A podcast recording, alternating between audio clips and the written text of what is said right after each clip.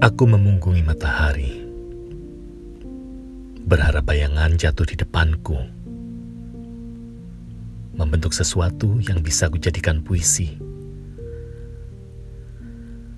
Namun matahari tak singgah di kamar itu. Lampu-lampu hanya menggantung di langit-langit. Cahaya telah lari dari nyala yang membakarnya. Mataku bergerak pada titik yang jauh. Di sini hanya tersisa kenangan-kenangan serupa bayangan. Panjangnya menuju hilang.